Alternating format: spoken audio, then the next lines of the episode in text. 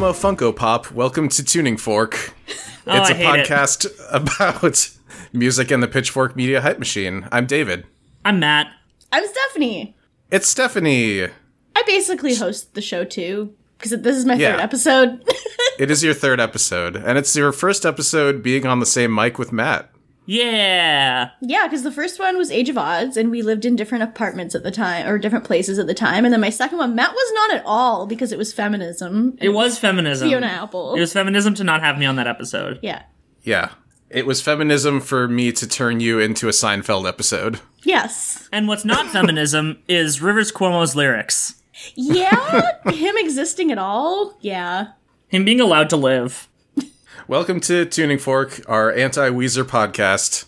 I say, well, you say that as I've been wearing a Pinkerton shirt for like three days in a row because you know how quarantine is where you like don't change your clothes until you're like decide that you will.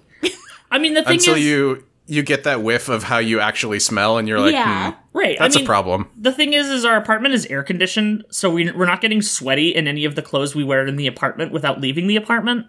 Yeah, this is true. And also, I feel like if I saw a man in a Pinkerton shirt, I'd be like, hmm, that's questionable. But if I see a woman in a Pinkerton shirt, I'm like, yeah, you're valid. You're reclaiming it. I'm reclaiming it. I'm the woman with the pink triangle on my sleeve, letting Rivers Cuomo know to never talk to me. You're simply not allowed. yeah, exactly. but Maybe they're actually a Pinkerton. maybe they are. Yeah. Hey, remember how Pinkertons are literally just like anti-union cops? Yeah. It's fun. Yeah. Thanks, Rivers. But we're not talking about Pinkerton today. The We aren't. album, but I mean, we could have been because Pinkerton did get re-reviewed as a, a 10.0, I believe. It did. It sure did. So did the Blue album, for that matter. We could do both of those, Yeah, but we're not doing that. no. This is more of like a, hey, Weezer sure went on a trajectory. And this is this this is kind of like the start of that trajectory, I think.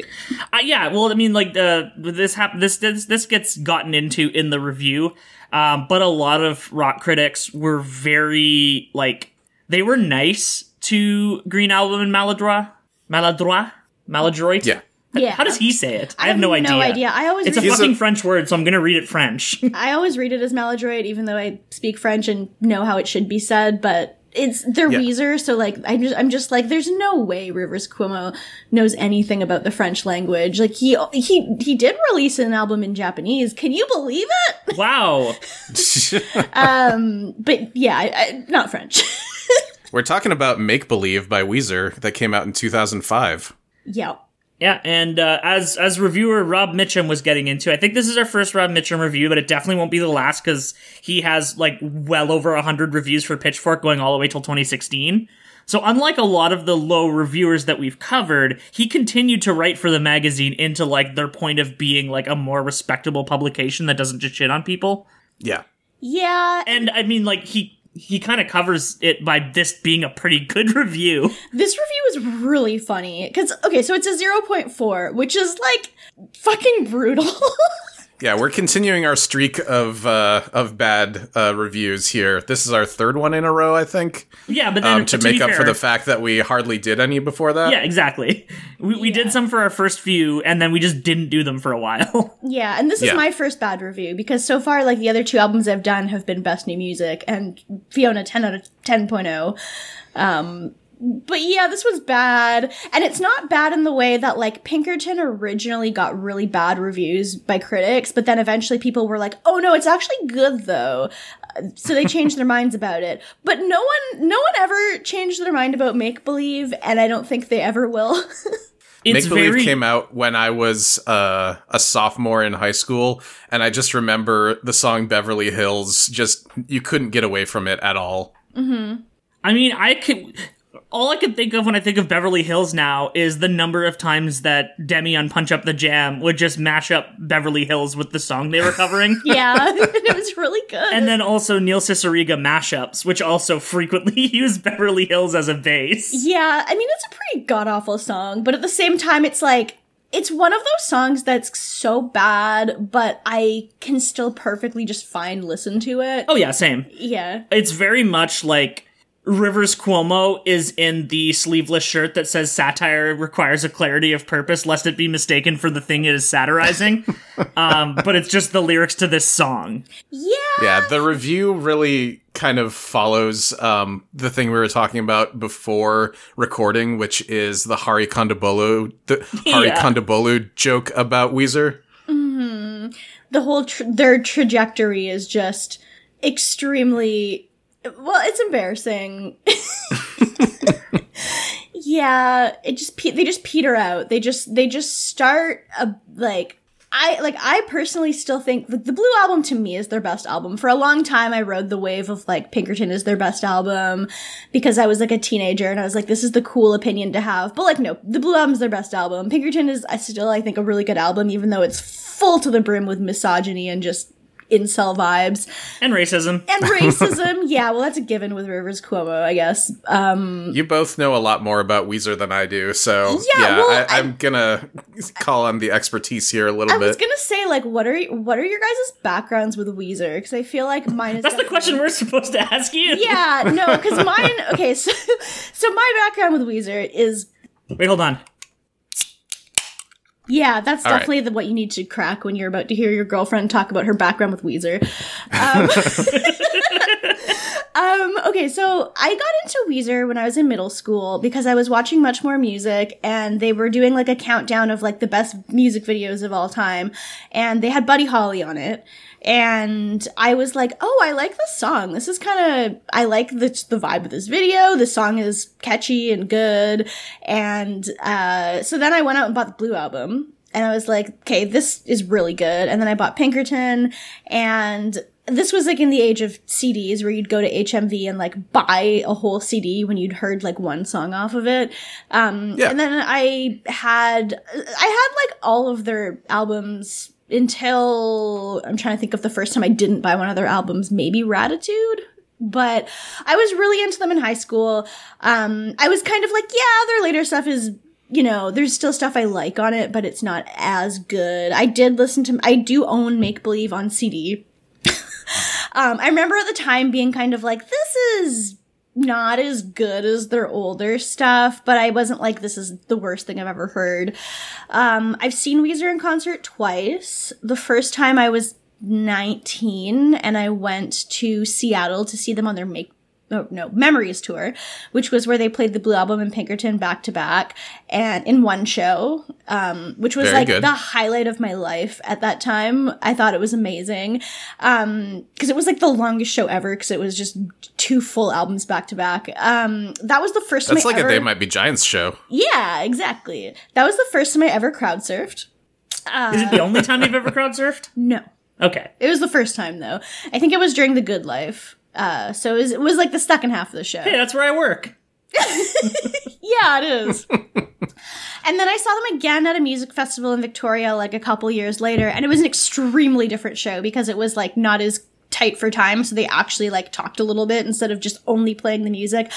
Interestingly, the first time I saw them, they did all of the banter in Undone the Sweater song. The second time I saw them, they didn't do any of it. And I was like, you're fucking cowards. Boo. But anyway, Boo. yeah, boo, we hate your hole. Um, and, yeah, and so I, and then I kind of have like petered off a bit, and I, I don't really listen to Weezer very much anymore. Every once in a while, I'll maybe get in the mood where I want to listen to them, but like they were very much like a high, a huge high school band for me, and like if they were gonna do a tour again that was mostly their older hits, I would maybe consider going to it. But like I get emails still that are like Weezer is doing a new tour, you should go, and I'm just like, no. I don't think so. And i I'm kind of an apologist of their later music. Like I think that there's a lot of songs on the Red album that I like a lot. Like The Greatest Man That Ever Lived is one of my favorite Weezer songs. I there's like I honestly will listen and listen to and enjoy like a third of Raditude. I would never recommend it to anybody, but like I will listen to I Can't Stop Partying and be like this is fun even if it's bad. I mean, the whole thing about Can't Stop Partying is that it's Weezy and Weezy, and Weezy completely, like, phones in his verse, mm-hmm. and that's what makes it good. it's really good because it's bad and like I, I don't know It- it's not like i'm like oh, enjoying things ironically is fun. Because I'm not like in, ironically enjoying it. I like I genuinely think it's fun and I like to listen to it, but I would never tell anyone else to listen to it ever because I don't hate my friends. So I think that really gets into part of um, why Weezer's like critical status has has declined a lot over the years is that they've just never changed the way Yeah. that he writes lyrics, even when they change the tone of the songs that go with it. Because like his lyrics have never gotten better. They've gotten They've worse. gotten worse in a lot of cases, but most of the time they peter around like a medium level. Um, this album definitely has some real clunkers on it. Well, But I think part of it is just like the Blue album was very, it was very similar across the board musically, eh, but it was very good. Like it was very simple. Just it was power pop. It was power pop when everyone was into grunge. That's why Weezer got popular in the first place. yeah. And Weezer then, to like, me has always been one of those like background bands that I was always aware of, but never really took the time to get into. Like, I'm uh, so sorry. like we were all into we were all into like Potter Puppet Pals at the uh, in the mid two thousands, and then Yeah. like they did that that video with all the YouTube memes uh, for for Pork and Beans off the Red album, Uh-huh. and I was like, oh well, there they are again. Those those old uh, those old Weezer guys that I keep hearing so much about. yeah. Emphasis on the word old.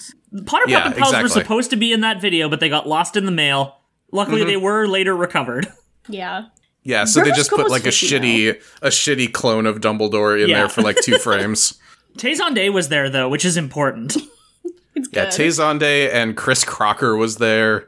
oh my god, I forgot Chris Crocker was there. Yeah, Oh god. But yeah, that that that was like the last time I really like paid attention to New Weezer was the Red album. yeah. Um probably cuz Stephanie was into it and I had a crush on her. It's not even a, like like I would not say it's a consistently good album, but there are songs on it that I do enjoy. I mean, I like to listen to Pork and Beans the same way I like that, to listen to that was Beverly Rivers' Hills. mustache album. Yeah, the thing about um Pork and Beans is that Rivers does not give a hoot about what you think, and it's very obvious because he continues putting out like the most mediocre shit.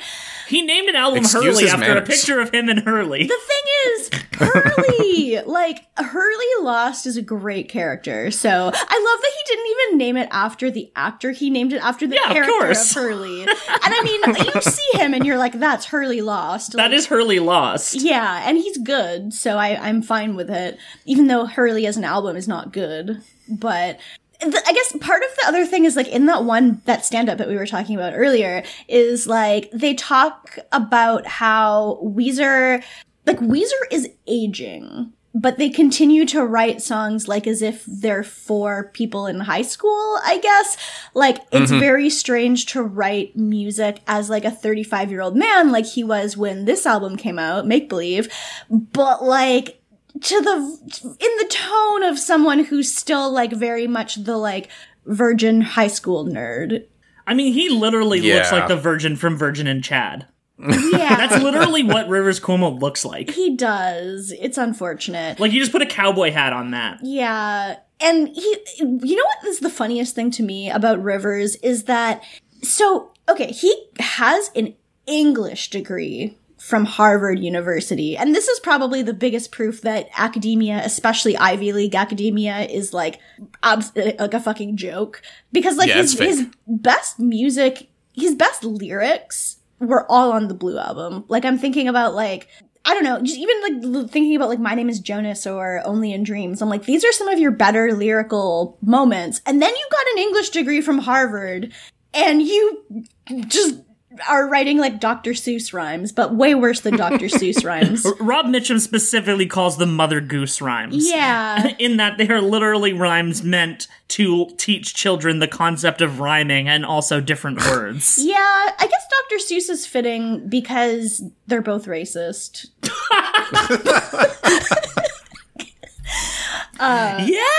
Yeah, Rivers Cuomo, of Theodore course, being, Geisel, enemy of the show. Yeah, Rivers Cuomo, of course, being racist in the way that's like, why is it wrong for me to fetishize Asians who Yeah. are like, Literally in high school. who are you know like pushing eighteen? You know, that seems, he, yeah, I don't even know how to start with that. At least we don't get any weird lyrics on this like we do on Pinkerton with, you know, goddamn those half Japanese girls or Across the Sea, which to me is like, you're writing to like a young girl who lives far away, but to me, across the sea more means like the sea of your age gap, which is disgustingly huge. But anyway, um, Would love to see an interview with the person that Across the Sea was about. no, I mean I would, but I don't. I, I, I don't want to know. Well, I also I don't want to make them think about it again. Yeah. But I would just love to hear their thoughts if they wanted to express them. Yeah, yeah, So Beverly Are Beverly we ready Hills. to start talking about the album then? Yeah. Yeah, so Beverly Hills.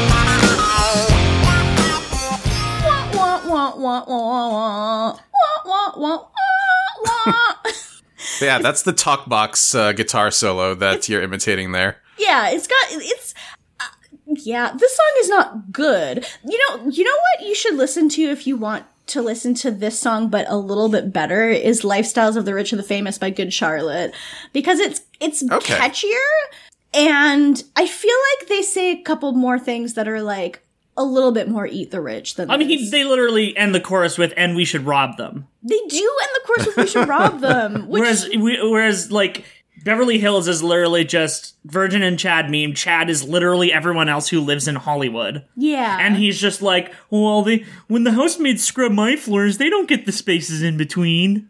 like you have housemaids. I want to live a life like that. Yeah, and I, like everyone knows this song. It's not like you've never heard this before and we're telling you about it. It's this this lyrically is a terrible song, but I do kind of think this is one of the better songs on this album to be honest. The line about the housemaids made me think of that episode of Seinfeld where he gets somebody to come clean his apartment and then he goes, They clean the space between the wall and the refrigerator. Oh my god. Honestly, it was probably a reference to that. It could be. Yeah. Yeah. Because, like, Reverse Cuomo consistently exists in the 90s. Kind of just tracks. He does. Yeah. Yeah, that's a good point. I find it weird that on Genius they mentioned that that the chord progression of the song is really similar to Blast Off because I'm really familiar with the song Blast Off and I do I've never thought that in my life before ever. It's kind of like a hidden a hidden gem song because it's like not on any of their main albums, but it's not one that of this song evokes at all to me. I mean, th- yeah, this is also just one of the one of the songs on this album that are very much just supposed to be like satire has uh, has a clarity of purpose lest you be mistaken for what it represents um, just about like the idea of of being rich in hollywood and how he doesn't relate to it but it doesn't really land um, No. because No. this is his fifth album and he's coasting off the success of his first album with more money than he should ever have had and also got a degree from harvard Yeah, there's Suck nothing nuts, about him that makes you there's Yeah. nothing about him that makes you believe that he's being facetious about this. yeah exactly he writes everyman lyrics as if he's not a literal millionaire Right. I mean, a lot of people do that, but he doesn't do it very well. Yeah, and like I guess part of it is that like he didn't come from a lot of wealth, like he didn't come from like extreme poverty or anything, but like part of it is kind of just like it's something that you're born into and I just don't belong. And it's like, okay, you weren't born into super fame, but like it's you you can't make the argument that you didn't luck yourself into that at all. Yeah, no, he's a Funko Pop now. He's a Funko I'm gonna say I did. I do disagree with Rob Mitchum on part of this review in that the Talkbox solo fucking whips. It's good. I like it. It's so fucking cheesy. It's yeah. The I think the best parts of this album to me are the parts where he stops talking or singing and the like guitar comes in or like later in the album the harmonica solo comes in and I'm like I clearly didn't listen to the back half of Make Believe like ever as a teen and like I listened to the first half and I was like this is fine something else now. But like there's a harmonica solo which I'm which I enjoyed. You threw it in your disc man and you were like, all right, that's enough. Yes. I'm loving to see uh, sampled in "Say It Ain't SoCal" by Neil Cicierega, uh, interpolated by Weird Al Yankovic on Polkarama. nice. I, yeah. I do. I do love the David. Please put a clip of the Beverly Hills from Polkarama in here. I will. Beverly Hills, that's where I wanna be. Gimme, gimme. Living in Beverly Hills, Beverly Hills. Rolling like a celebrity. Gimme, gimme. Living in Beverly Hills. Living in Beverly Hills.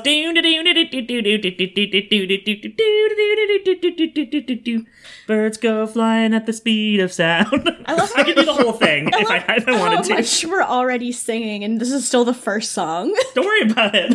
I mean, I was That- singing that a was, completely uh, unrelated song. yeah. That was the polka that he did after the Angry White Boy polka, yeah? Yeah, Angry White Boy Polka was the one on uh, on Poodle Hat, and this was the one Yeah, yeah, yeah. Um, it must have been straight out of Lynwood. Yeah, that was the next one, yeah. It's a shame that we can't really express our um our our large Weird Al knowledge on this podcast because I don't think he's ever gotten like a, a, a best new music review or like a zero to two review from Pitchfork. Have they ever reviewed him at all? They have, yeah, Okay. I should, though, put in more Weird Al clips yeah. of, like, I mean, parodies. I mean, if it comes up, I, I don't think it comes up all that often though. Like it'll come up Yeah, if we do like Modest Mouse. Did they ever like do a pitchfork? Like, did Pitchfork ever go back and say we're gonna give uh, "Nevermind" by Nirvana best new music in like the two the 2010s? Oh yeah, for sure. Okay, well then just you can do uh, "Smells Like Teen Spirit." I feel like the, mo- Yeah. the, the the only real times that we're gonna do like reissue tens are gonna be when it's it's picking up from a really bad score. Pinkerton. I don't think Pinkerton got a bad score from Pitchfork. No, I mean like oh, I thought you meant like picking up from a bad score, but by the same artist of a different album. Right? No, yeah, I mean like Oh, for the sure. same album, like we did with uh, Belle like and we did with Sebastian. Belle and Sebastian, like we're Yeah. eventually going to do with Andrew WK. Yeah. Yeah. Um, Next, we've got uh, Perfect Situation. What's the deal with my brain? Why am I so obviously insane? In a perfect situation, I let love down the drain. There's the pitch, slow and straight. All I have to do is swing, and I'm a hero. But I'm a zero. Hungry nights once again. Now it's getting unbelievable. Cause I could not have it better, but I just can't get. Uh, The first of our incel anthems out of many, many, many incel anthems on this album. Yeah. Yeah. I kind of like this song just musically. Yeah, well this is one of their singles. Yeah, the like album. it's he he just like he's doing something interesting with his voice for once. Yeah, because he kind of does like a tiny bit of falsetto in. Mostly in the O's. Yeah. Which are the best parts of his lyrics is when he just does the O's. and in the review, they even talk about how he does like, they even talk about how it's like, he does those and it's like, what do they say? It's like to, like the lyrics are so shitty that like, he just does a bunch of O's. Yeah. But like, that's the better part of the songs to me. He replaces everything with na-nas, la-las, and doot-doos.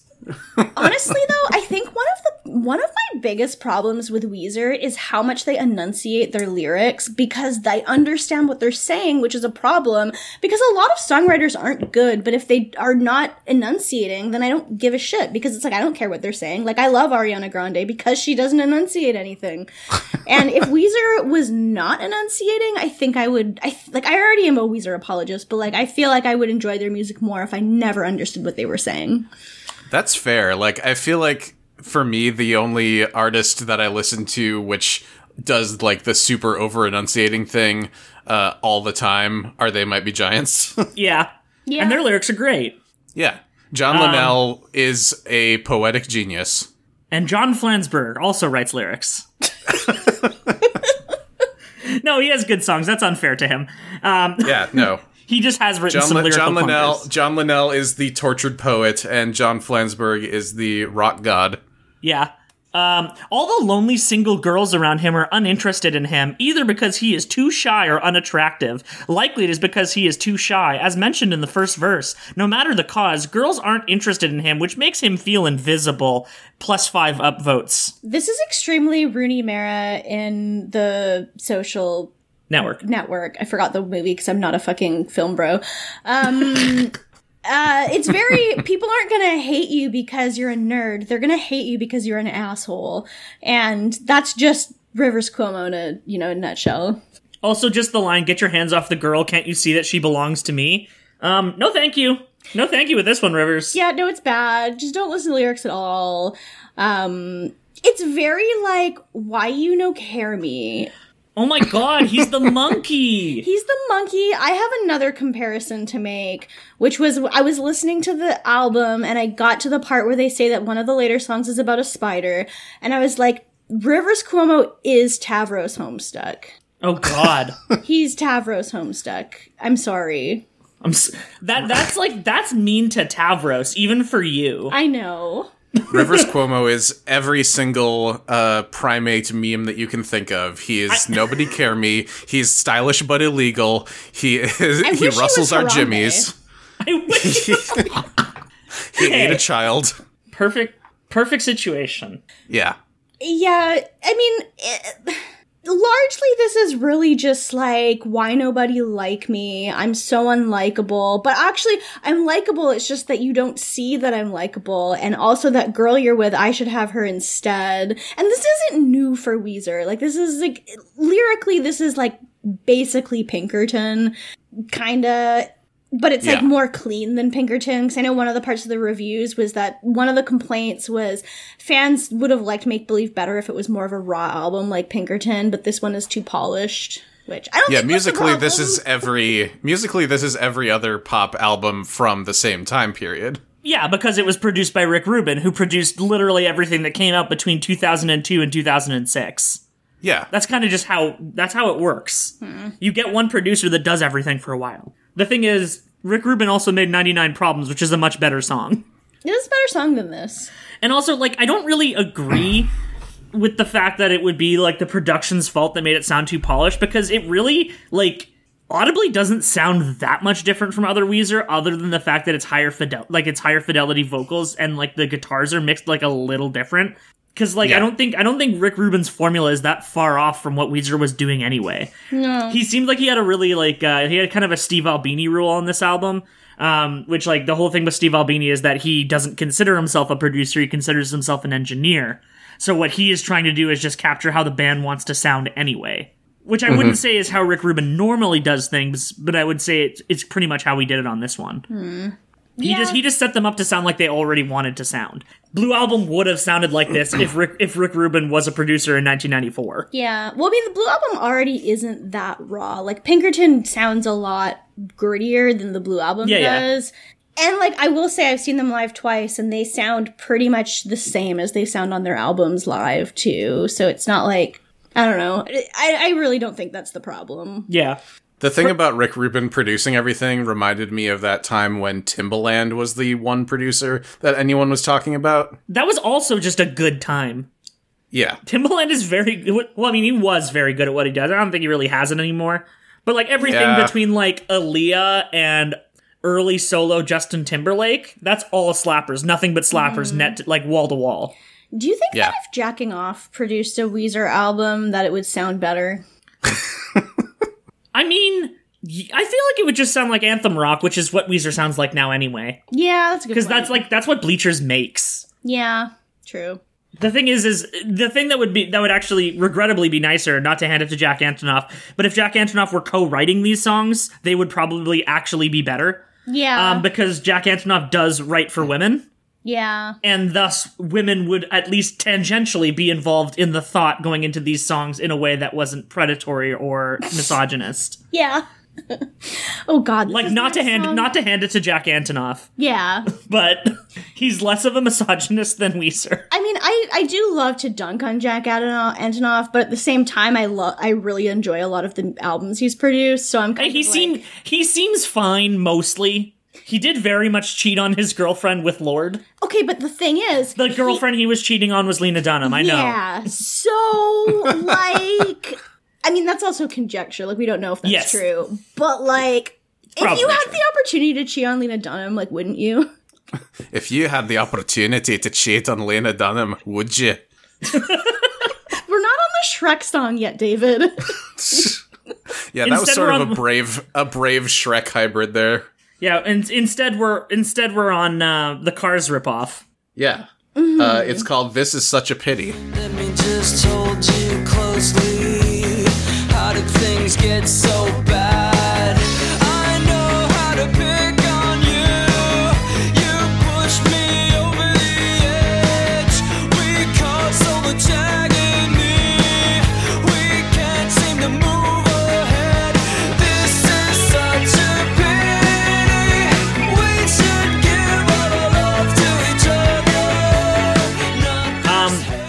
heard this song before my listen today. So, unlike Yeah, the me rest either. of the songs here, I am not as familiar with it such that I could recall any details in my head, but I know that my feeling listening to it is this fucking sucks.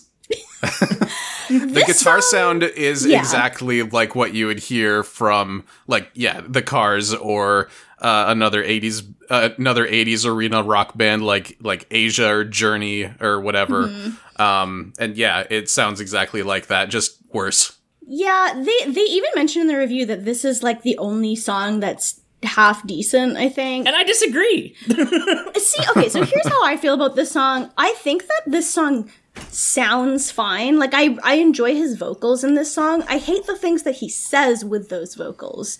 If he was just like humming noises along, like that would be a lot better. But like this is again another incel anthem. Like this whole song is kind of just like like fuck he he says like i know how to pick on you you push me over the edge we cause so much agony we can't s-" like it's supposed to be about how they were both terrible to each other but i I feel like this song is very relatable to me from the perspective of the person he's singing about, where it's like, yeah, no, that was all you. Yeah, well, I mean, like I feel like that is like a natural defense mechanism to that that is used often by people who are abusive or shitty in a relationship is to they'll admit that they did something wrong, but only by projecting it onto you at the same time. Yeah. and that's like a it's like the, it's just to like reduce their own culpability while also like claiming that they are taking culpability at the same time.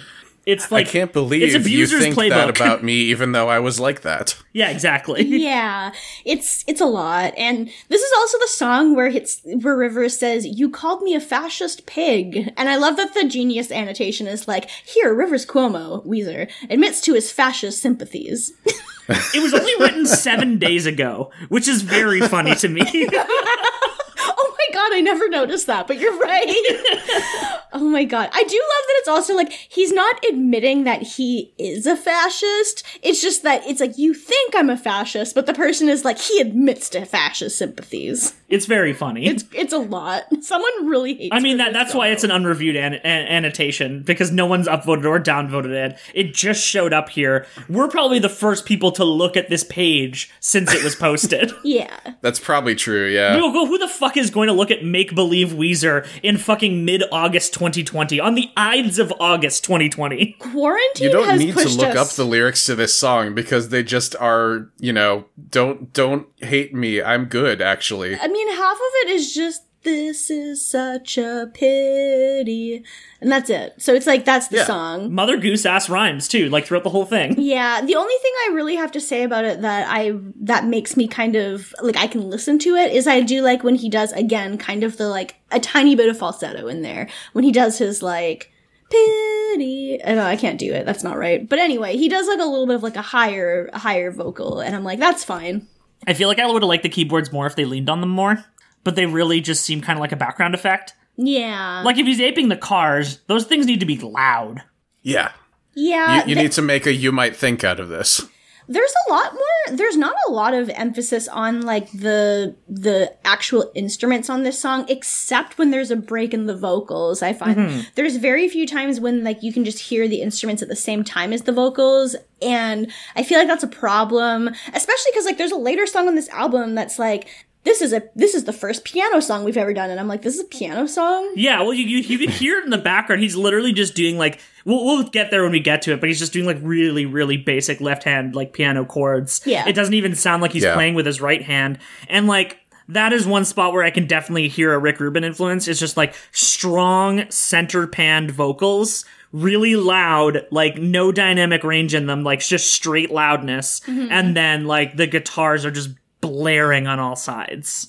They Yeah. very much like to do the thing where, you know, all the verses are just drums and bass and Rivers Cuomo singing, and then the power chords come in for the chorus, and then it goes back to the drums and bass. Yeah. And it's all very call and response. You don't get to hear the instruments and Rivers at the same time. No. no never Then we come Why to do you need Hold instruments? Me.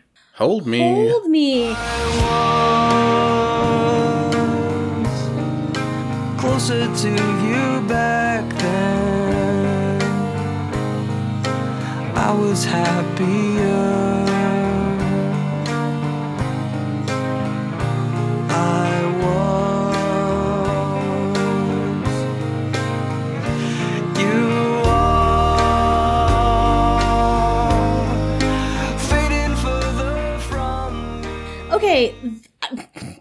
okay, so we've had the incel anthems. Now we're at the part where it's like, I had girl, but girl leave me. Girl no care me. Girl, no care me. Good, she shouldn't care you. And okay, but on the one hand, that's like what the song is about. It's like, oh no, you're you're starting to drift away from me and we need to be closer and it's like why why are you leaving? But then like the genius annotation is like I wrote this when I was really hungry. I would try fasting and seeing how that would affect my songwriting. So I, I think I was extremely hungry when I wrote that song. Okay. They, they really need to like i noticed going through the genius pages on this album that th- i don't think there's one song where they don't have like an actual quote from the band about Yeah. exactly what the song is about and a lot of bands don't do that because they want you to actually think about it for yourself but Or- weezer's like no And it's like, or they want to allow you to give a more generous interpretation than you'd be giving your own music, which is how I felt about all like the an- unannotated tracks on Travistan, which we have not yet mentioned yet, is directly mentioned in this review. yeah They're talking about um, songs about Moses using hip hop slang, which is a completely apt description of the song "Change" from Travistan. Yeah. The th- like I don't know. I I didn't even think of that about like ha- the band having a bunch of annotations like or quotes about it because like I'm just thinking of when we did when I did um, Fetch the Bolt Cutters and Fiona had actually talked about pretty much every song on Fetch the Bolt Cutters and like She did that before anyone had even heard them because she did it in that like really long profile. She was talking about all the songs on the Oh, album yeah. before the album was even out. yeah. because she didn't like release any pre-singles or anything, No, did she? She didn't. And so she had talked about like every single song. And so like when I saw like Weezer talking about every single song here, I was like, that just seems like fine. But like the problem is they have the most surface level lyrics of all time. So I don't know why they feel the need to do this. Like you listen to Fetch the Bolt Cutters and you're like, yeah, fuck that mean? There's a there's a lot of room for interpretation in parts of this, or like I'm kind of more I'm kind of curious what's the story behind this. But like in Weezer, it's literally just like hold me, hold me, take me with you, cause I'm lonely. Nobody care me. Yeah, And like with Fiona Apple, I also just want to know the names of the dogs that are talking. yeah.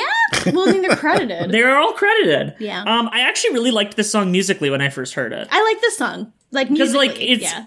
It's the rare dip from the Weezer formula that I feel like he manages to get, and I feel like Weezer songs in this vein would be really good if someone else was writing the lyrics. the the back the back half of the album like uh i noticed the the first three songs of the back half of the album are more of the same and then the last two tracks are like a nice kind of palate cleanser or, or like a welcome change from the rest Yeah, Yeah. I mean, I feel I feel like uh, of the of the slow songs on this album, um, this is the one where he actually manages it the best. It's this or one other that's later that we'll get to, but Yeah. um, like the lyrics are fine. I'm not gonna like these ones aren't as bad as the previous ones. It's very much like it's it's it's a it's a kind of relatable relationship feel at times. Um, but you know, like I expect a little more out of someone on their fifth album. Yeah, I feel like this song is at least like not offensive in terms of it's not just like, oh, I'm abusing you, but uh, you're mean to me. It's like, no, just like you're you're getting further away from me and I want you to be closer again. Like that's a reasonable thing it's it's about. it's very much the kind of thing that like if you were actually saying this to someone you would be like you know actively working on fixing the problem but this is the kind of song that you're writing at someone without actually you know saying it to them yeah. It- it's it's an internally directed song about another person yeah, extremely. because that's that's exactly how this kind of feeling manifests because if you if you literally just ever talk to the person you're in a relationship with you kind of under you could talk through this kind of shit and understand it very quickly yeah. but no one ever has I- this I- thought at another person that will persist after you actually talk to them. Yeah. I am I am guilty of having written songs about, you know, people who I broke up with, but also I was 17 when I wrote those songs. What, like Anchor? Yeah. I mean, I feel like it's totally normal to write songs about people that you've broken up with. Like that's just like that's just what a lot of songs are about period and i think that's totally normal it depends on how you write those songs because it's like if you write them and i feel like it's totally normal to write them from a place of like vindication like like from a place of anger but like it depends on what the anger is about for how good Yeah. or valid the song is. And for Rivers, it's not valid. Uh, yeah, but like this, this one isn't even like a breakup; it's a pre-breakup. It's like he's singing about how sad he is that they're drifting apart when he could one do something about it, or two just fucking break up. yeah. He's sad about how they used to be mad love and now they've got bad blood. Yes. I fucking hate you. Let's move on to the next song. yeah. Okay. Next is peace.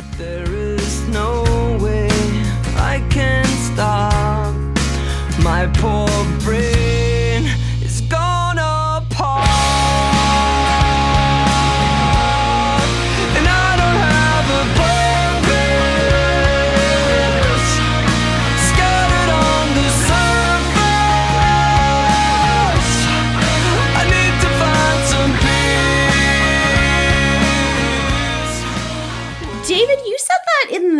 Discord. You said that this was one that you didn't really have anything to say about because you're like, I don't know, it's just whatever. This is Yeah, one like of at this point Yeah. in the album, my my brain had just kind of shut off, and I was like, he sounds like he's saying bees instead of peace, and that's all I could think to say. God. Now I'm gonna think that every time I listen to this song, probably. Um, yeah, Like bandages has never left my brain for bandages by Hot Hot Heat, and th- that persists. anyway, so wait, he's counting all the flowers, waste the precious hours. I need to find some bees because he needs to pollinate the flowers. He does need to pollinate the flowers. This it makes is sense if you think about it. one of the songs on Make Believe that I like more. Like this is one of the songs that I would put on a Weezer playlist, even though like e- like that's not just like Blue Album Pinkerton. I don't think it's necessarily like a great song lyrically because like, once again it's Weezer. There's no changing that it's Weezer. Um, but I do kind of feel like this song is just melodically kind of nice to me, and it's not like offensive. I well, it's very, it's all inwardly directed. It doesn't, it barely involves other people. It's an anxiety depression song, which clearly Rivers has dealt with a lot in his time. And for Yeah. once, he's not blaming woman for it. yeah, It's kind of about how he can't he can't cope with his rock and roll lifestyle anymore. Yeah, like I need to find some peace. He says he's at the end of his rope. Like he, I mean, most half of the song is woes, which is kind of nice uh, to me. And Yeah. I don't know, like I think I feel like if this was like the last album Weezer did in this kind of style, it would be better lyrically because it's like I really do feel like I feel like Weezer just never emotionally grew at all. And so being kind of like, oh no, like I can't cope with this lifestyle. I'm like this. It's just, I don't know. Like they never did anything about it. Every single thing they complain about on this album, they never fixed ever. In fact, like then they wrote Can't Stop Partying, which is just like The same thing. The same thing, but a worse song. Well, I mean, worse, okay. Worse in some ways, but more fun in other ways. Uh, well, I mean, I feel like that's where he went, right? He's basically like, after this album, he wrote a lot less sad songs. True. He just, he seemed to focus a lot more on the fun stuff after this. Yeah, because I'm thinking like For better or worse. Red Album was the one that came out after that that had Pork and Beans. The Greatest Man That Ever Lived is kind of like a little tongue in cheek. Then they had, um, well, I don't know. There's a couple kind of like downer songs on the Red Album, but not like half the album. And then Right. Raditude and Hurley. Raditude has a lot of upbeat. I don't want to call them jams because they're like Yeah. not good, but like there's a lot of songs on Raditude that I like regrettably think are extremely fun. Also, And- that picture of the dog, he just looks like he's having so much fun. He's having so much fun. Didn't Rainn Wilson take that photo or something? no, Rainn Wilson named the album. Oh, he named the album. Okay, okay. I knew he was related. To it. He's related to it somehow. Like, literally, it's just like Rivers Cuomo was watching a bunch of TV and that informed all his albums. Yeah. Yeah. And then, yeah, the Weezer song that I get most frequently stuck in my head is White Album, I think. I don't know. If you're wondering if I want you to, I want you to. That's not White Album. That's Okay. Raditude. That is Raditude. Okay, so yeah, it's Raditude. Yeah. Yeah. There's a song on Taylor Swift's album Lover that sounds so much like that song. It's Paper Rings. And if you listen to Paper Rings by Taylor Swift, it is impossible to not think about if you're wondering if you want me to, I want you to. Yeah, and then, yeah, that song plays at my work all the time. That's why it gets stuck in my head. Really? In 20 I almost said 2018. In 2020? my work's music selection does not make any goddamn sense. All right. They play Carly Rae Jepsen every once in a while, so I don't get too mad at them. That's fair. I'm just remembering, uh, related to if you're wondering if I want you to, um, when I was living, um, in, I think my first apartment, uh, with my wife, MJ, uh, Your we wife? had My wife. my wife. My wife. Um, we had a couple of friends who rented an apartment a few doors down from us, and one of them got uh like a a one of those electric crepe makers, and um, so she invited us over for breakfast, and she was uh like humming that song to herself, and we made up lyrics to it about uh if you're wondering if I want a crepe, I want a crepe, so make a crepe because I, do. ain't got a crepe. now I want a crepe. yeah. We might have to get crepes this weekend. Honestly, that song is really fun to me. It's it's one of their better later songs. I mean, if you want to talk about their later music, you should just have Trevor on because I know that he really likes like the White Album and stuff. Yeah. and I have not even touched it because I'm afraid to. I'm afraid to touch anything that came out after. I want to say Hurley. We'll we'll we'll have uh, Mr. Arab strap on it again at some point. I'm sure yeah. I mean, we did just have him on. we did. Uh, All right, but no, so we next need to talk about We're All on Drugs now.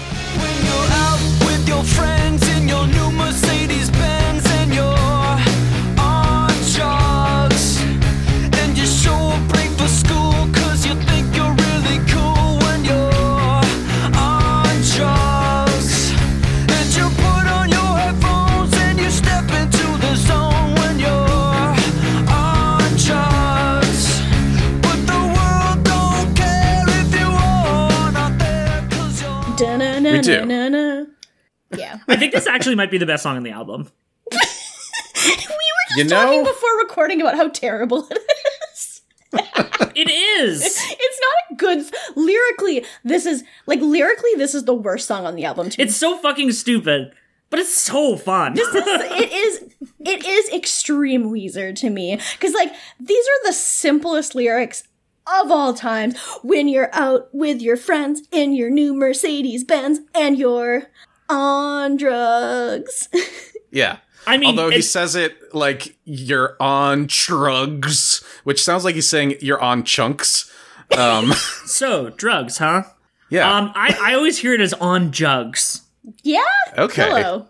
That's what it is. Uh, but no, it's very much just wow, society, huh? We live in a society. This is such a "We Live in a Society" song.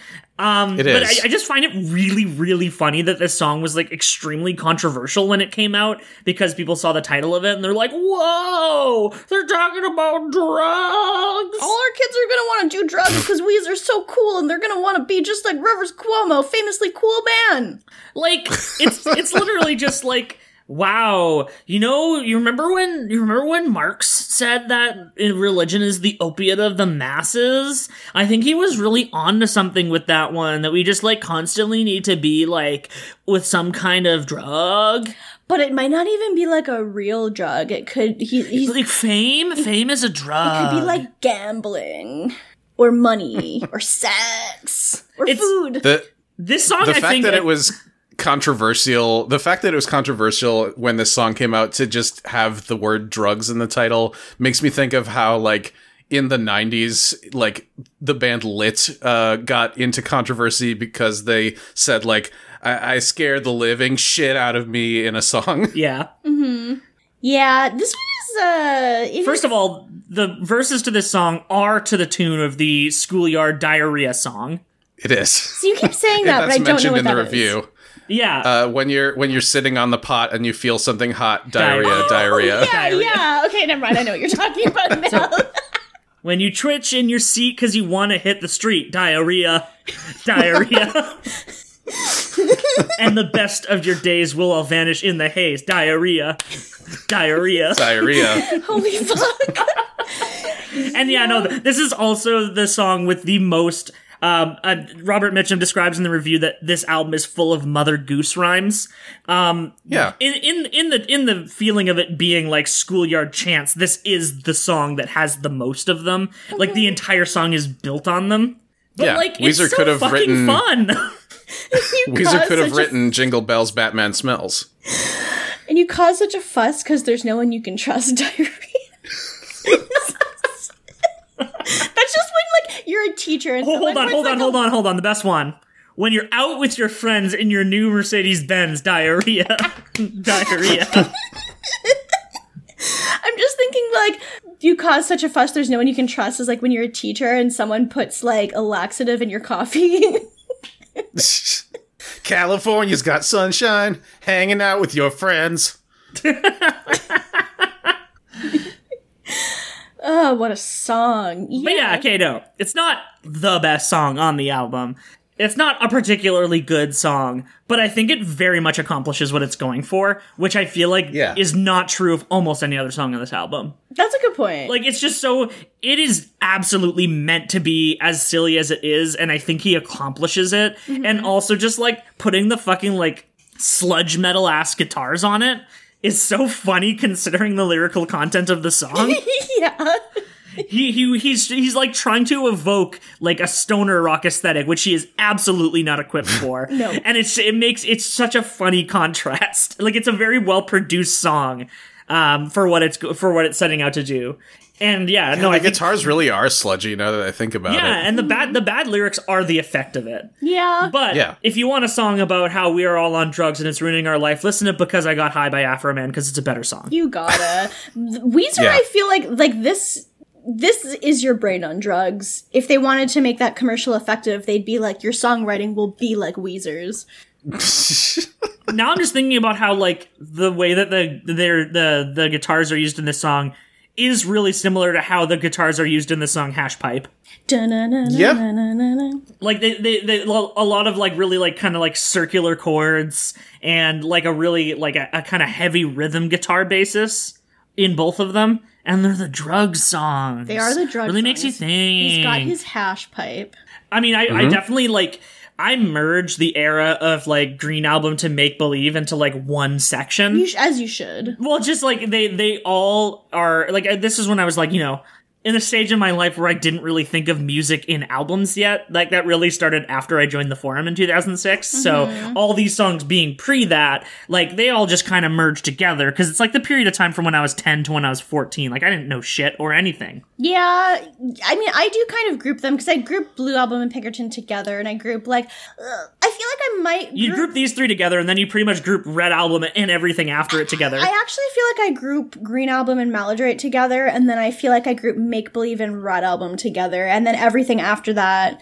They just started releasing albums quickly. So like it's, kind of hard yeah, to it's partly because so Red Album came out when I was in high school, and Make Believe came out maybe I was in grade eight or so. You would have been in grade 8, yeah. Yeah, and so like, and then everything after that came out after I graduated high school. So like, Gratitude came out like the year I graduated, or like right after that. So Yeah. that I grouped them together kind of for that reason. Yeah, it's May two, it's May 2005. Yeah, So we would have still been in the in in, the, in the eight. eighth grade. Yeah, makes sense.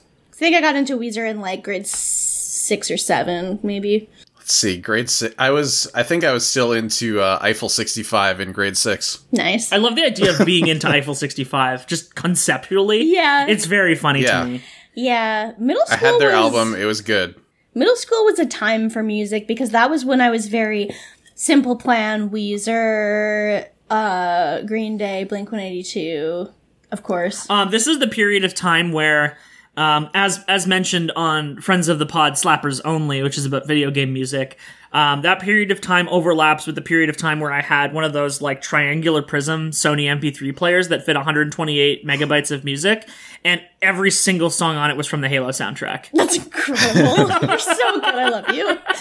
Um, I'm just thinking of like the other music I listened to that came out in this region because I like I was just thinking, oh, grade eight. That's when I saw American Idiot. Like that's when I saw Green Day on their American Idiot tour, and just thinking about how much better of an album and how much more it holds up than this one does. Or like, for example, Three Cheers for Sweet Revenge, which I think it came out a year before this album, and I think about how Make Believe opens with Beverly Hills and Three Cheers opens with Helena, which is like the the best song they've ever made. They were like, we're gonna put this as the opening track of our first album, and then Yeah. fucking Beverly Yeah, it was like we Weezer and Green Day. You could you could call their their trajectories relatively similar, given when like their initial albums got critical praise, and then like the huge gap in time, and then like kind of coming back. But like Green Day did it a lot more gracefully, at least for a while. Well, Green Day, Green Day started kind of like middling, like they started out as very just like stoner rock, and then they're then they put out like a couple more albums that were like Poppier. a little pop. Well, they didn't really become poppier until well. I don't, don't think they became poppier until they put out American Idiot. Like this is extremely derailing, but like, um, Green Day but, like, managed to stay relevant by getting political. But like the reason why I feel like Green Day Green Day and Weezer don't have the same trajectory is because they both started out like kind of around the same, but then they both went middling, but then Green Day went up a lot for American Idiot. Like that was just like a hugely popular album that a lot of people really loved. But then they became like just like a downward trajectory. And Weezer never had like a, oh, the album they put out in 2004 was actually really good. They never had one of Right. those. Right. I, I, I, I didn't really. Trajectory was the wrong word. I just meant like timeline, and their trajectories have been very different over that timeline. Yeah. yeah. That, that that's that's probably a more apt comparison. Um, Rivers Cuomo does not like talk about current events or other music, which I feel like is to No. his benefit. Uh, because every time Green Day man opens his mouth, I want to punch him. I have no idea what he talks Oh my about. god, he had this whole like campaign about how like their newest album had no Swedish producers and no synthesizers. Oh God, and it's synths? like I remember that now. Why are you making an album with no synths? Why would you make an album with no synths? What the fuck is wrong with you? Like, I just never listened to any of their albums after American Idiot, and I just pretend they never made any more. Like it's a shame fine. none of the songs were good because then I'd be like, we need Nikki Flowers to insult him uh, by making a version of these songs that are on synths. But the songs aren't good, so I wouldn't subject Nikki to that. Yeah, that's fair. Like regrettably, Mor- Morrissey did actually write good songs. It's just he sucks. Speaking of uh, speaking of synths, um, I'm now remembering that uh, the Moog Cookbook did a synth version of Buddy Holly. Oh my god, they did. They That's did, a, and it I'll was show it to you on, afterwards. uh, it's good. I think it was on their first album. Um, I, yeah, I, it- I don't like the Moog Cookbook albums are just the same album to me. yeah. Pitchfork hates them. Uh, both Moog Cookbook albums Yeah. got like a really really low score on Pitchfork. Not low Um, enough for us to cover, unfortunately.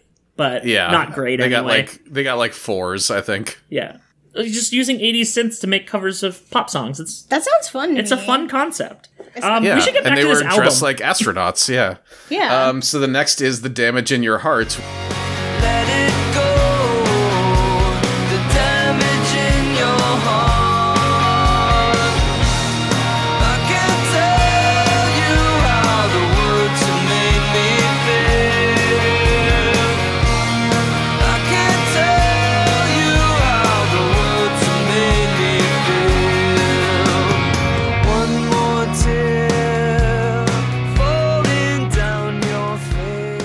which I think More like the is damage in your like fart. More like the damage in your fart. That's what it should be called. many people are saying the damage in your fart is the thing. Um, Um, this, This is another one's incel kind of, anthem, isn't uh, it? Yeah, the song sucks. I'm, Yeah. Like, I'll listen to it, and it's like, whatever. I don't hate it, but it's not. This is one of the, like, weaker songs on the album to me. I can't tell you how the world's words have made me feel. Rivers, you have a fucking English degree. Figure it out. Has an English degree. He, I don't understand. You're 35 years old at the point that this album came out. You can talk to other people. You can say the words you're thinking. Perhaps try speak to women, Yeah? but also never talk to another woman ever again. Yes.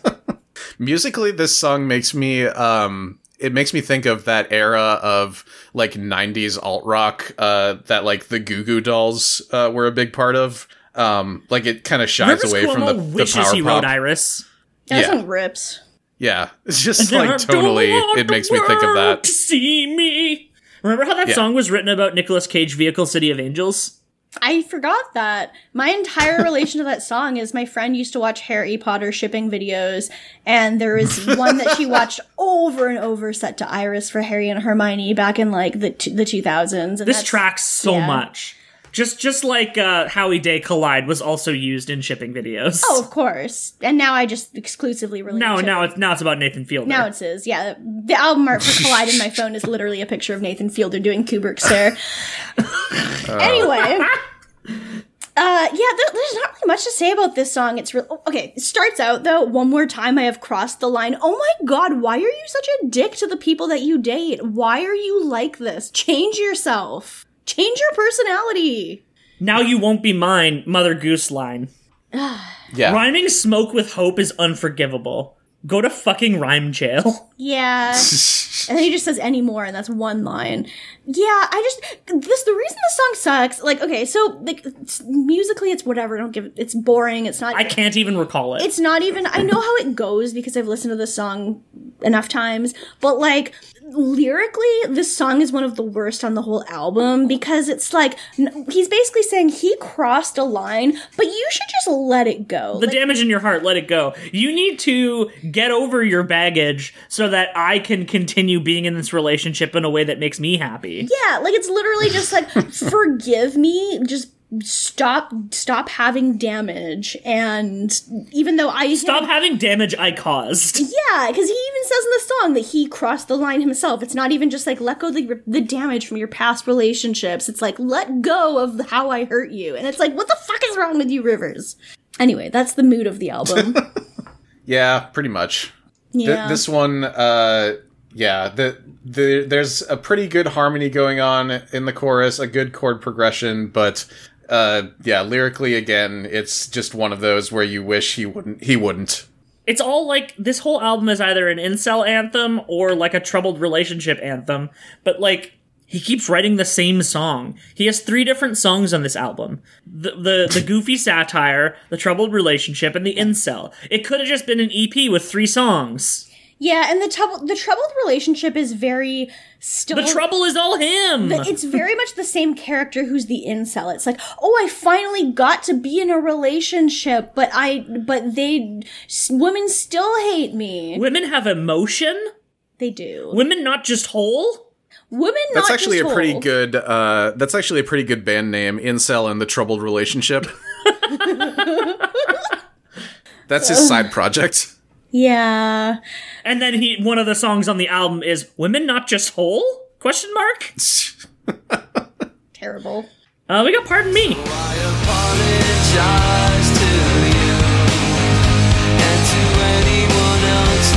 I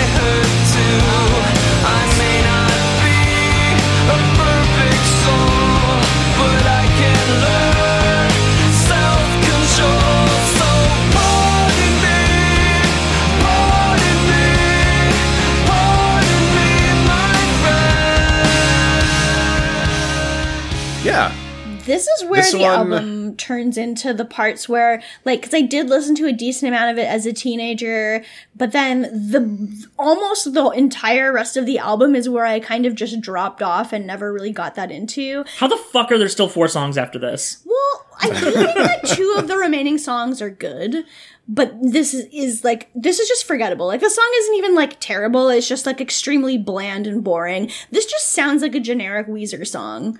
This one isn't the Shrek one, is it? No, that's That's that's the literal next song. Yes. yeah. It does um, sound though like it should be in the opening credits of a movie, like like a Disney live action movie from 2009 or so. Yeah, it's com- it's Only if you don't use the lyrics. it kind of sounds Yeah. like someone took the rest of make believe and put it through a computer that would like auto generate what it an approximation of a make believe song. If you told me that these lyrics were all from other songs in this album, I'd believe you. Yeah. Yeah. I'm reading them right now. I'm like, didn't we already read this song? We basically did because it's just like I hurt you, I apologize to you, and I'm not perfect. I can learn self control. Forgive me, pardon me. I do like that he ends it with the "Pardon me, my friend. I really want a friend," and then it goes into the next song, which is is called "My Best Friend." Yeah, That's like the only inspired tracklist choice on the whole album. that's got to be a coincidence too. Oh yeah, there's no There way he did that there on is a line in this song that we need to talk about, which is "I may not be a perfect soul, but I can learn self control," You which is the least the least true thing that Rivers Cuomo has Well, yeah, ever said. I posted it in our in the Discord with doubt.jpg. Like, okay, Rivers, this is your fifth album, and you have been saying the same line for like five albums. You, okay, may, I don't think he actually had any lines like that on the Blue album. May, uh, maybe he did, but like.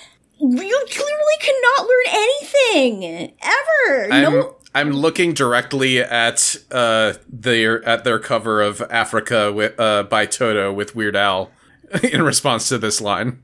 The thing about all of their covers is like they would be interesting if they were covers that made them sound like Weezer songs, but they're not. It's just them doing the song as it was. Yeah. That's Which is such a fucking boring way to cover. yeah. Make it make it your own.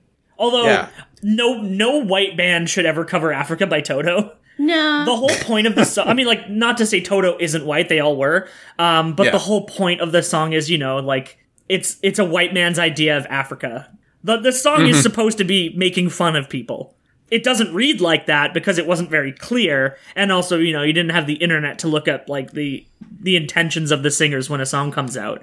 But like it's very like that. And that, that is why I do contend that Toto's Africa is the whitest song ever made. Yeah. Um, there are other white songs, but they are. That song is so fucking white, dude. It is very white. I guess it's one of those ones where it's like this could be kind this this is probably kind of cringe if you read it literally, but then you're like, but it slaps though. So even if it's Oh yeah, no, yeah. Read any lyrics on Toto's Africa, and that is a cringe ass song. yeah, it's very it is. Yeah. It slaps though. There's so many better Toto songs. I This can't is- confirm or deny this. I don't- know many Toto songs. Yeah, same. The the the only other one that I'm immediately that immediately comes to mind is Rosanna. Yeah. I mean, the thing about Toto is that they're all they're all professional session musicians, so like they're all very Yeah. good at what they do. yeah, they're gonna make good shit. They're gonna make stuff that sounds cool regardless. Uh, up next is, as we mentioned, my best friend.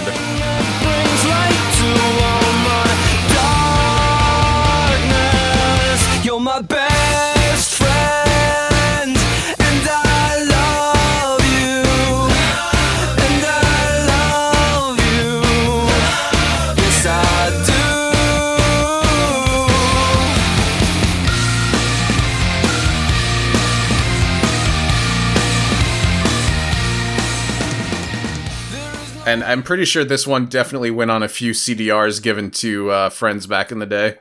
So, I remember I originally wrote it about some guy I met, and then Shrek 2, I, I love the phrasing, and then Shrek 2 asked us if we had a song. Not like the producers of Shrek 2, but Shrek 2 itself. Yeah, Brian Shrek. Hey, Weezer, you've got a song for me. And I remember that song. Let me think about showing it to them. And originally they thought it sounded too much like it was written for Shrek because this guy was kind of ogreish and it made me laugh. So I had to change the ser- lyrics so it sounded less Shrek like. And after all of that, it did not end up on the soundtrack to Shrek 2. Good. Instead, the Counting Crows were were there. Good. Yeah, because they did Accidentally in Love, right? Yeah, I, I feel like this song would have been used in the same point in the movie because I can't really think of anywhere else in Shrek 2 that this would work. Yeah, I have no idea. It, it sounds like it would work in an opening section. And Accidentally in Love was, you know, very good for that section of the movie. oh, movie. for sure. It's a good song. Um, Re- Weezer would not end up on a Shrek soundtrack until Shrek Forever After in 2010, where they do a cover of I'm a Believer, Oh boy. which is like That- the yeah. third time that I'm a Believer has been covered for a Shrek soundtrack because the first movie had Eddie Smash Mouth and Eddie Murphy's versions of it. why would anyone Uh-huh. other than why would they ever do anything other than play Eddie Murphy's version? His is just great. I believe, Eddie I Murphy believe, I is a believe, I believe, professional I believe, singer, I is believe, the I believe, I believe, I believe. Woo. Yeah. Hey, remember the Shrek in the Swamp karaoke dance party? Sure do. I still know all the words. they used to put my DVD player on A B repeat for the entire dance party and then just watch it over and Yeah, over. I had a VHS of Shrek, and I watched the karaoke dance party on repeat by manually rewinding to the start of it. Wow. And then, My of course, main memory of the Shrek DVD is leaving it on the menu forever and just hearing Donkey going, me, me, pick me, for like three hours. and then, of course, I got an, an MP3 of the Shrek in the Swamp karaoke dance party, which is not on the soundtrack to Shrek. It is only is just on the DVD. It's kind of fucked up. Mm. But I got an MP3 of it off of Kazaa. I see. Okay. I, I have an MP3 of it on my currently my current. I might be wrong, but there's no way I'm looking this up, and don't tell me if I'm wrong because I don't care. It's fine. I have an MP3 of it on my current phone, so Yeah, naturally. naturally, yeah. I can't wait this for it to is come up on another one where uh, this is another one where Rivers does the like call and response with the with the band where he says something and then the band says something and then he says something. Yeah. I literally don't know what this song sounds like, and I've listened to it twice in the last day. I literally see the title, and my brain starts playing Queen. Yeah. Yeah, me too. when the guitar started playing in this song, I didn't actually see the title. I was just I, I was playing it from like a YouTube playlist in another tab. Well, I was just like I was just switching the the Genius tabs as I went along, as I as I tend to do. And I'm like, oh, this is definitely the Shrek song. And then I click over to the next tab, and I'm like, yeah, it's the Shrek song. I didn't know there was a Shrek song. well, I mean, it wasn't a Shrek song. It was the song that he wanted to use. I for know, Shrek. but I didn't even know that they had that. I didn't know that there was a song from this that was like maybe gonna be on. maybe Shrek. gonna be in Shrek. Anyway, I'm just gonna walk around the apartment singing this at Looker. In the last 20 years, the, the, in the last 20 years, there has been developed a genre of music called Shrek song. yeah, it's either like upbeat, slightly alt rock, or an Eels song. or a ballad because you could be Hallelujah. You c- It oh could yeah, be Hallelujah. Hallelujah is a Shrek song now. It just is. It just is. that famous scene in Shrek 1 where he sings Hallelujah to himself. It's good. I'm trying to remember whose version did they use in that movie again? Is it not Rufus Wainwright? I don't know. Ah, God. I'm pretty I sure don't it remember. is. Hallelujah. It's so hard to spell when my keyboard's on an angle. Also, Hallelujah is a fake word. I mean, it's just Hebrew. Is it? Yeah, it was I Rufus that makes Wainwright. sense. I'm right. yeah, that tracks. I listened to it enough times. Yeah. And then they used the original Leonard Cohen one in Watchmen when they fucked. Yeah? Good for them. I, I'm now remembering uh, because I watched uh, I, I watched the Blu-ray of Sin City earlier. Uh, that string of 2000s comic book movies with washed out colors, and now my my brain hurts. I mean, that did look pretty fucking sick. Yeah, like there was that. There was 300. There was fucking 300 uh. God. There was shoot 'em up. Um, there was wanted. Yeah, but like Sin City was particularly good because it just used accent colors, right? Yeah, yeah. Like, that was its whole there thing. was there was all the blood was red, uh, except for certain parts where it was too gory. Yeah. and then like uh there was the yellow guy and like the one lady's eyes were blue um and stuff like that yeah, like that's a good use of it. And also, like, the scenes were well lit enough that the black and white didn't look like shit. yeah Uh, anyway, now we have the other way.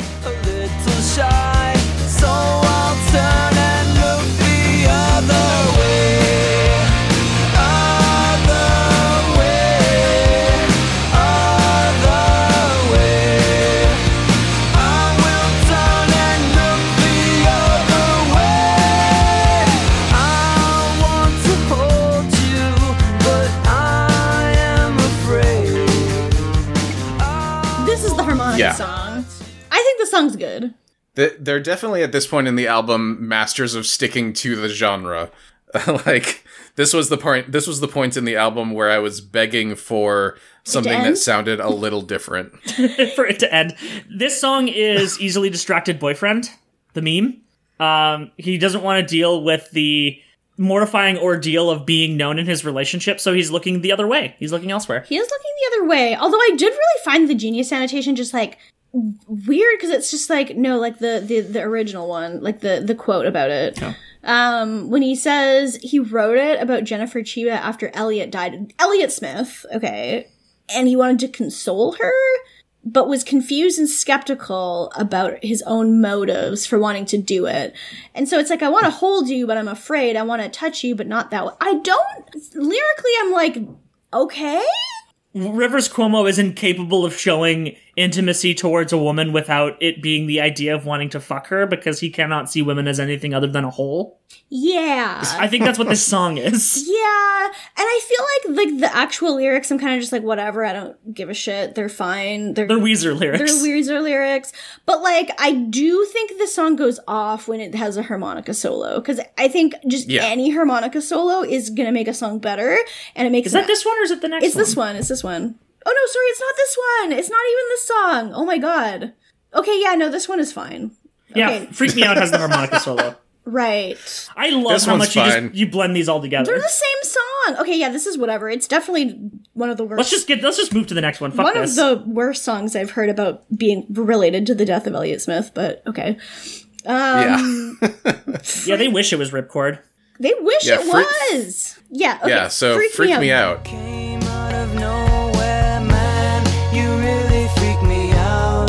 so afraid of you. And when I lose my cool, I don't know what to do. I know you don't. You're just doing your thing. But man, you really freak me out. Did I hurt you? Are you? This is the harmonica one, and this is the one where I was like, oh my god, Rivers is Tavros. Wait a minute, just a sec. is Rivers Cuomo a valid troll name? No, he doesn't have enough letters in his last name. Yeah, Yeah. you're right. It's close. Um, according to Weezerpedia, this song was written about a spider. They are all gray on the album cover. You could easily put horns on them. You could, but should you? Yes, you should. But yeah, no, it's very funny to consider. I, I read the thing about this being about a spider before I started listening to it, and I had like no preconceived notions about it. And it's just very funny going through the lyrics of this song and then getting to "Can I buy you a drink?"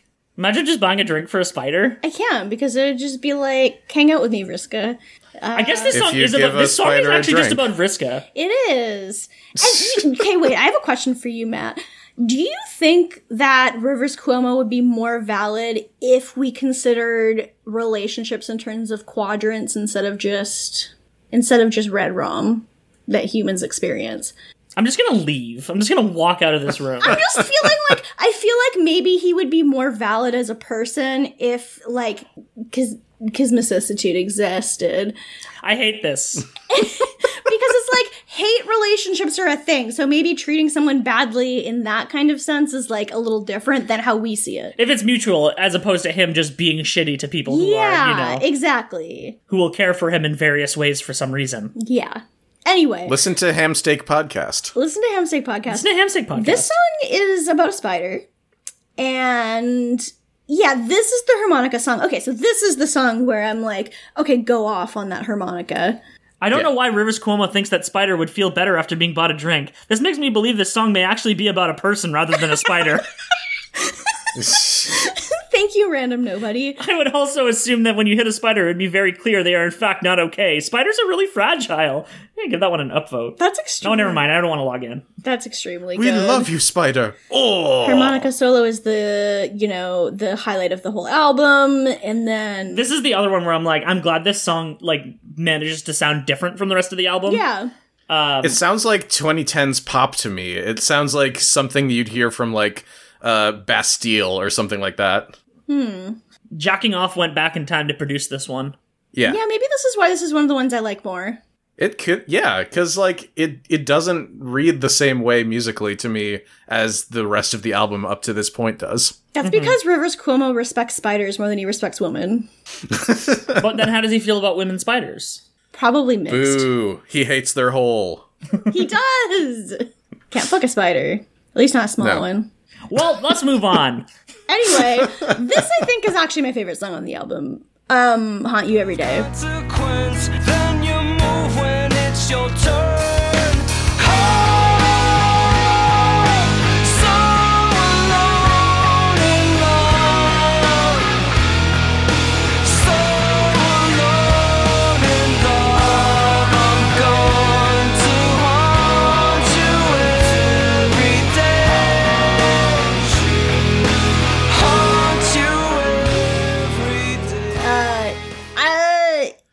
like a great song, but I do still think it's my favorite on the album. The, yeah, the the minor key is actually a little bit jarring, and I was kind of pleasantly surprised about this one. yeah, Is this song written from the perspective of Vriska? maybe We can't keep doing this. this, this is the song. If it was "Haunt You Every Day," it would be from the perspective of Aradia. I guess you're Um, right. But yeah, this is the one that's a, a technically a piano song. This one is hilarious because what was it like? They he they were told like, you, oh, why don't you write a song that's like kind of like Billy Joel or Elton John? So he was like, okay, so I wrote a piano song. It doesn't sound anything like either of those artists, but I did play the Yeah, piano. yeah. Because the thing about Billy Joel or Elton John is that they're playing with both hands on the piano, and they're like, you know, playing notes with their right hand in addition to the power chords that they're doing with their left hand. But the only thing Rivers Cuomo understands is power chords, so he was just like slamming power chords with his left hand, and they suck. And Rick Rubin put them way down in the mix. yeah, They are barely audible. yeah. Yeah, this no- one kind of sounds like um th- this one made made me think of uh the mu- the kind of uh bands that my wife is really into um like she was in high school between 1999 and 2003 and so she's really into like uh like Seether and Breaking Benjamin and yeah. th- this this kind of reads like one of their uh one of their big hits to me yeah, yeah. If you if you kind of like changed the instrument, it made the instrumentation a little more intense. Yeah. Like these lyrics would fit on a Breaking Benjamin song. I would love Yeah. to hear this song done as a mashup versus Taylor Swift Haunted from her hit album Speak Now. Just like she's the one being haunted and he's haunt you every day. I'd like to see that. And then mix it up with Ghosting by Mother Mother, which is also about haunting. Yeah, well, that song just slaps on its own. I Yeah, yeah. You can't ruin that. you couldn't do that to Mother Mother Ghosting. No. uh, but yeah, no, this song is just like I don't know, it's just kind of like a depression song to me. Because he's like, I don't feel joy or pain, which mood. uh, I Imagine feeling in 2020? In, this- 2005? in this economy. in this economy? Yeah, I don't know. This song just sounds good to me. Like, even if I don't listen to lyrics, well, especially if I don't listen to lyrics, it's like, yeah, the song just sounds good to me. I like to, to like play it in the car. This Yeah. is pretty much all I have to say about it. yeah, even though it's the best song on the album. It's fine. That's the thing about Weezer songs is that even when they're even when they're you, you think you have something to say about them, you really don't. Yeah.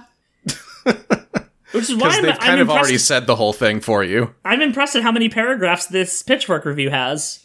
I was Yeah. impressed at how long it was, but at the same time, I was like, they really don't touch on a lot of the album in this, like specifically. Like they kind of just talk. I mean, you don't have to because you can just say most of the songs are about the same thing, Yeah. and you've done it. Yeah. And I then do that's like- a that's a review. Yeah, I I I love that. Um, I we did we didn't really touch on this, but Beverly Hills really is just I love rock and roll, huh? Yeah. It's like the same Dun dun basis of the song. dun dun dun dun Yeah. dun dun. I do also love the comparison of Rivers Cuomo doing like the speak singing and how they say it's like I like girls who wear Abercrombie and Fitch. it, it is very much it is very much that LFO. Yeah. I say that LFO because of course me and David know the other LFO. yeah. I mean, The, the thing is, it is very much like that song because it's not objectively good, but I will play it and listen to it and enjoy it, even though it's bad. The thing is about I Love Rock and Roll is that it led former fans of Joan Jett to throw stuff at her in concerts because they hated it so much. Hmm. she doesn't give a damn about her bad reputation, though. Is the thing. That's thing? true. She Thank doesn't. God, Shrek. Thank you. That is also Shrek. That's the Shrek connection. We got it. We got it in one. True. What was an album? I can't believe we got through the entire album without referencing, ooh, ooh, I am gonna kill Joe Biden. Uh, I'm gonna shoot him with my gun. Yeah, we didn't do it the the whole time. That's impressive for us. We've been singing it constantly in our apartment. Yeah, I mean, we could we could just change the lyrics uh, to fill the new noise space mandate. Um, we, you, I am gonna kill Jeff Bezos with a gun that I bought on Amazon. Yeah, Noise Space is uh, is now we're not on Amazon Podcasts because we didn't want to be, but also because they you can't host a podcast on there that disparages Amazon, and Yeah. that's just impossible. It's for us. impossible. We can't do that. Yeah, so I don't know. Noise Space's flagship program has already disparaged Amazon too many countless times, so Yeah. there was no chance that that was going to happen. No. But yeah, mu- much like any of the the sub four reviews, basically any review that we're going to be doing that's a bad review, um, it's probably like a little harsh. Zero point four is too low to me. it's really a fun review to read, but at the same time, it's like, oof, dude. I think he did a very good job describing all the reasons why he actually hates the album. Yeah. Yeah. Like it's a good review, which I can't really say for most of the low reviews. Like it doesn't really it does seem like it comes from some place of feeling betrayed by the music, Yeah. But not in a way that's like very personal, which is how a lot of the other ones are. Yeah, well, because you can mm-hmm. tell that he did listen to Weezer's earlier albums, and it's kind of like, oh, yeah, you're just getting worse and doing the same formula but worse, and it's just not like you can't like if this was like their debut album it would be different than like coasting off the fame of their first album Right. and i feel like the review the written review is it, i don't think it's too harsh i think it's completely fair i think it's hilarious which is like uh, I, I, like the thing is weezer is successful enough that i really don't feel like getting a review like this is gonna hurt them from the perspective of the people who will like who are ride or die for weezer Yeah. so like it doesn't matter. And then like I do think the numerical review is lower than it should be. I don't think it should have a good review. Like I feel like personally this album is maybe like a 4.5 or something. Okay. I don't think this is even Weezer's worst album, like by a nautical mile. Like, just I'm trying to think of like By a cowboy mile. no, I don't want a cowboy. But like But like I'm just thinking like is it it's definitely worse than Blue Album and Pinkerton. It's yeah, it's worse than the Green Album. I don't have particular fondness for the Green Album. It has Island in the Sun on it, which is better than any song here. Yeah, which is also on Maladroit, and I do think that that's probably better than Make Believe too. I don't think it's better than the Red Album, and I don't think it. I do think it's better than most of the other stuff they put out after the Red Album, but like I also haven't listened to a lot of their really recent stuff, so I can't even really comment on that. But I don't know. I feel like it's just consistently mediocre. Like that's the thing is it's not Yeah. even like t- it's not like I listen to it and I'm like, "Oh my god, this is disgusting to my ears." It's not like like I would rather listen to Make Believe than I than like 100 gecs. it goes back to what we said about how they continue to only write for uh for teen for teens and like that means now if they release a new album you're not going to be into it because now you're in your late 20s and it's not for you anymore That's kind of yeah, that's true. And I'm trying to remember what the demographic was like at the Weezer concert I went to when I was like 19, and there were like some older fans there too. It wasn't all mm-hmm. younger people, but like yeah, it very much is. But at the same time, I really don't think Gen Z is like would ever like Weezer. I don't think that they No, no. they ever, Not at all. Like even the ones who aren't Yeah. into like millennials might and have been the the final weezer generation which is probably good. like They don't need to be encouraged anymore. society has moved beyond the need for a Weezer generation. like society has moved beyond the need for Weezer as a Yeah. concept. Like I I will always really love the Blue album and I will always have a place in my heart for Pinkerton even if I have a lot of I, I think of it more critically now than I did before. But in terms of the Yeah. music, I do still enjoy it a lot. Like I I would put Pinkerton on and still enjoy it. But like that's that yeah, no. I- It's very much like man will pay Weezer a million dollars to stop making music forever or whatever. That one not thing to hand happened. it to saturday night live or lorne michaels but they did have a pretty funny sketch uh like maybe a year ago about the old weezer fan versus the new weezer fan and it, it just kind of it, it kind of hit me in that sort of funny way that saturday night live still does Oh, God. occasionally There's new Weezer fans? Yeah, there's. It was. uh oh, God, it, it was whoever was hosting uh that episode versus uh Leslie Jones, who was like the old school Weezer fan, and they Oh, were okay. arguing about whether Pinkerton was better than Raditude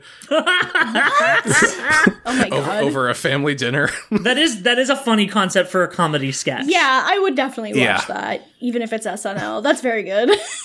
yeah. yeah. But, you know, Weezer, Yeah, that's album. that's album. Yep. That's album. That's thoughts on album. That's thoughts on the review. I think we got this. I think we got that. It's it's in the I bag. think we do. Yeah. Yep. All right. Um, so I host a podcast also on Noise Space called City Girls Make Do with my good friend Alex, and it's a Sex in the City podcast. We're almost finished the the main run of the series. We have like four episodes left before we get to the movies. Um, but I strongly recommend listening to it, even if you've never seen Sex in the City before. If you're just curious at what like early 2000s or late 90s um, HBO shows look like, and you know how bad it was at everything. Um, They had tits, but no dragons. yeah, that's true. They had tits but no dragons. It's uh personally I really enjoy Sex in the City kind of in a similar way that I enjoy Weezer, which is that it it was sure a, something that happened in the late 90s and early 2000s and I have a lot of criticism of it, but I also have a lot of fondness of it.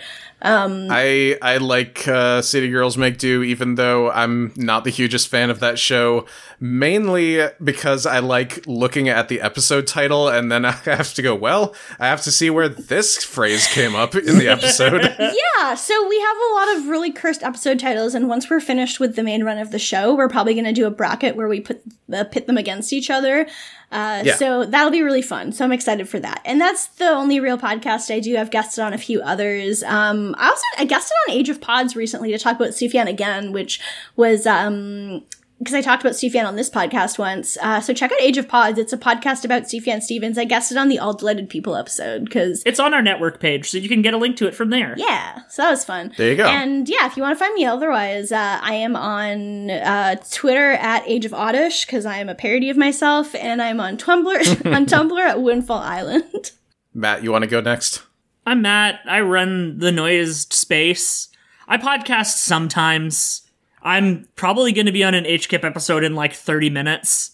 Uh, like, um, I also have a Pokemon podcast called Elite Full Restore that I update basically just when I feel like it. Um, I have a They Might Be Giants podcast that updates whenever me and Trevor can line up our schedules. I'm on this podcast on the other episodes you may have noticed. Um, there's me on it. Unless it's about Fiona Apple. Unless it's about Fiona Apple, in which case I am not legally allowed to be on it. And I guess I can also uh, further plug the episode of Slappers Only that I was on, um, which is a video game music podcast where they basically just try to figure out what is the defining song of that video game soundtrack. And I was on episode two, which was about Halo 2. And the recent episode that just came out as we were recording um, is about Metal Gear Solid 3. Uh, they are not continuing that trend and only doing uh, sequels further through.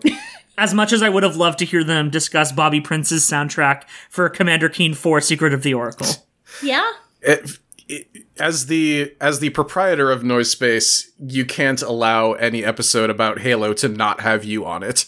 Well, I mean, uh, the Slappers only isn't on Noise Space. It is uh, it is a separate venture currently. Uh, it will probably end up on Noise Space eventually. That's just how podcasts go. But you're the overlord of podcasts. I am the overlord of podcasts. Yeah, even if they're not on Noise Space, you couldn't allow it. I could not allow it. Yeah. They said they Noise were doing an episode on Halo 2, and I'm like, that is that is 100% of what I listened to when I was in like middle school age. See, they did this for you, Yeah. but their very first episode was about Wind Waker, and I find out after when they're like, our first episode's coming out soon, and I'm like, oh, you should do Wind Waker because that's like my favorite soundtrack of all time. And then they were like, oh yeah, that's our first episode, and I was like, ah, You got owned. I got owned. But then they were like, you should come on for Link's Awakening, and I was like, okay, happy Chihuahua face. Yes, I'm okay. I've only been doing podcasts for like just over a year and a half now, but I'm f- uh, the way that I'm feeling about it is that somehow Noise Space is like way more competent than a lot of other podcast networks. Yes. We Just are more competent than podcast networks, which are ostensibly professional and have like Yeah. tons of corporate money behind them. Because I know what audio audio editing is, and the guy behind Pinecast knows how to host a feed. These are two things that most things don't have. yeah. I'm David. Uh, I just uh, released a new album as Spinning Voices uh, on the uh, label Neo Detritus, which is run by friend of the show Mace and also friend of the show Nikki, who did the show artwork. Um, yeah, you can find that at spinningvoices.bandcamp.com. There's uh, cassettes of it that are going to be coming very Hell soon. yes. Nice. Um, they're the yeah, they're opaque yellow. Um, the artwork was done by uh, Roy, who was a guest on our last episode, and it's very uh very good artwork, and I think it's a pretty good album. So listen to that. It's called Please No Um, Jutsu because you didn't say that. yeah, it's thank you. Um, and uh, I'm also occasionally on another podcast called The Stick, which is about Homestar Runner. Uh, right now, I'm doing episodes uh, that are just me and guest hosts. Um, so if you feel like you want to talk about Homestar Runner at any point, uh, let me know. Uh, give me a shout out on at the Stick Pod on Twitter. You can follow me on Twitter at at Daves with three V's. Uh, and you can follow Tuning Fork at, at Tuning Forkcast. Um, the show art, like I just said, was done by Nikki Flowers. The uh, intro theme is Open Air from the album Open Air by Animal Style. Uh, and as we always say, I had never seen a shooting star before. I'd never seen a shooting star before. Diarrhea. Diarrhea. I can't top that. When you're listening to Radiohead and you've never seen a shooting star, diarrhea, diarrhea. Diarrhea. Bye. Bye.